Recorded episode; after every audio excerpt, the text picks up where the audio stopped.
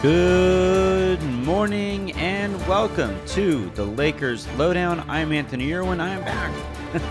after uh, after a brief absence, I am back, and there is a ton to talk about on today's show. Andre Drummond, Dennis Schröder, and now Montrezl Harrell have all shown kind of sort of what was wrong with the Lakers inherently this year as a culture. Uh, and the Lakers have begun working out draft prospects. So we're going to take a quick look at those guys. Uh, if you want a deeper look at, at the Lakers draft prospects and their options with the number 22 pick, I would advise you to check out the Anthony Irwin show, in which I talked to Ricky O'Donnell about the guys that the Lakers are already looking at, should be looking at, and could be looking at, or whether they should trade the pick in the first place.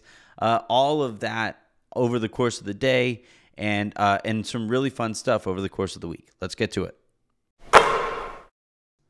It's been nice that Andre Drummond has made it so easy for me to just not have any interest in bringing him back. So far this offseason, he's uh, plugged a t shirt, plugged an NFT, and done so by throwing Frank Vogel under the bus. He said after the fact that he did it to sell those things and to draw attention to himself.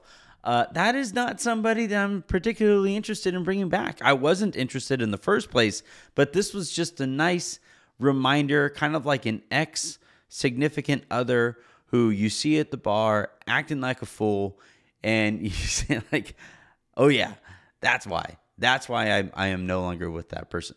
And so here we are. But but uh, to follow that up, and and that by the way came after Dennis Schröder uh, basically leaking through German basketball that he is looking for 120 million dollars, despite the the postseason that he had.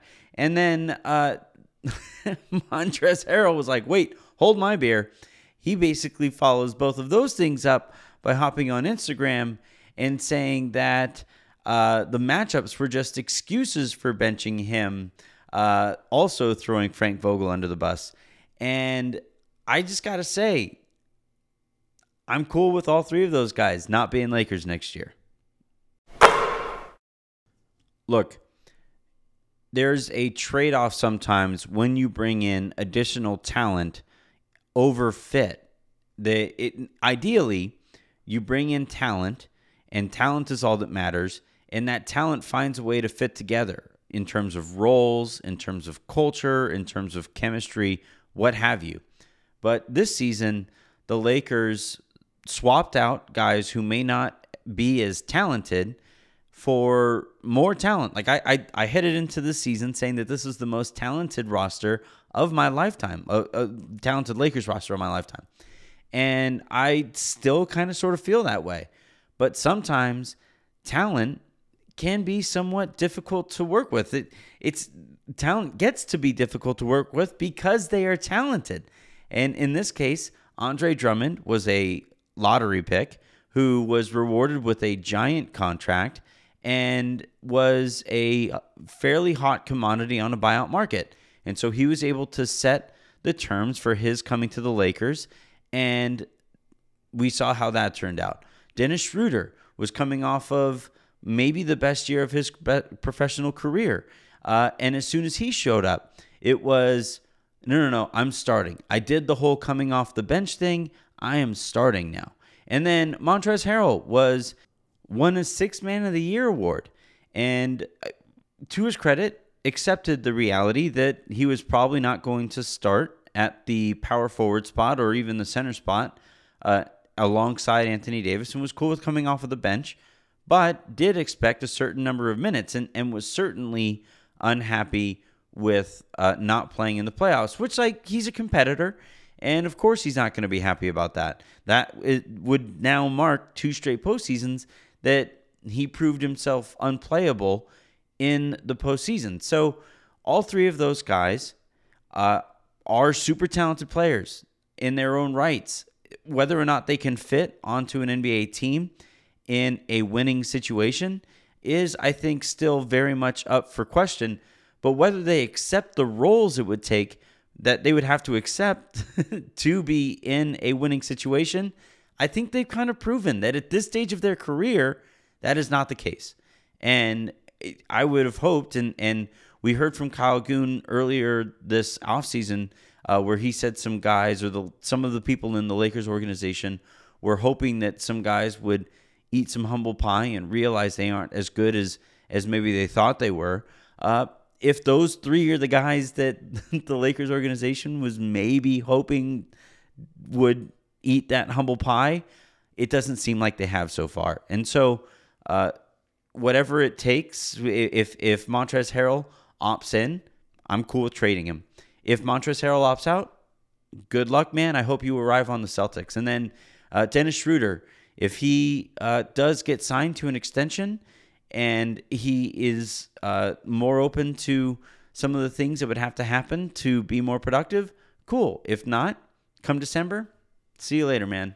We'll turn you into that year's version of Kyle Lowry. And then and then for uh, Andre Drummond, you know what, man? Best of luck somewhere else in the NBA. So the Lakers have been busy doing their homework for this upcoming uh, NBA draft. They have a giant question heading into that draft, and it's whether they are going to use that number 22 pick on a player or if they are going to use that number 22 player or number 220 number 22 draft pick uh, in a bigger trade to bring in some more immediate help.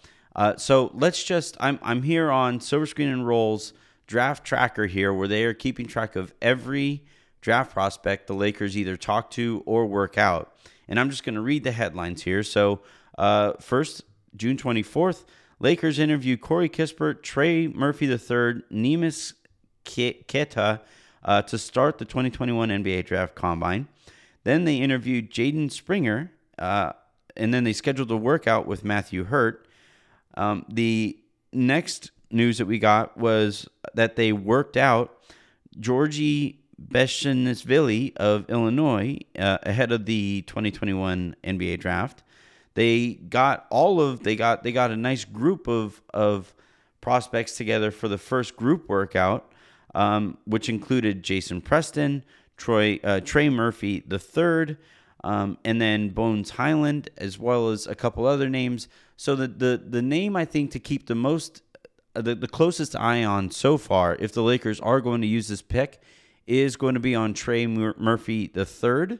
Um, and so we'll we'll see how these things. This always evolves over the course of the process, and the Lakers are incredibly the, the, the secretive in terms of their decisions, not just in terms of the draft, but but just in general. Uh, they have shocked a lot of people with some of the moves that they've made over the last few years under Rob Pelinka. So I don't expect this offseason to be any different.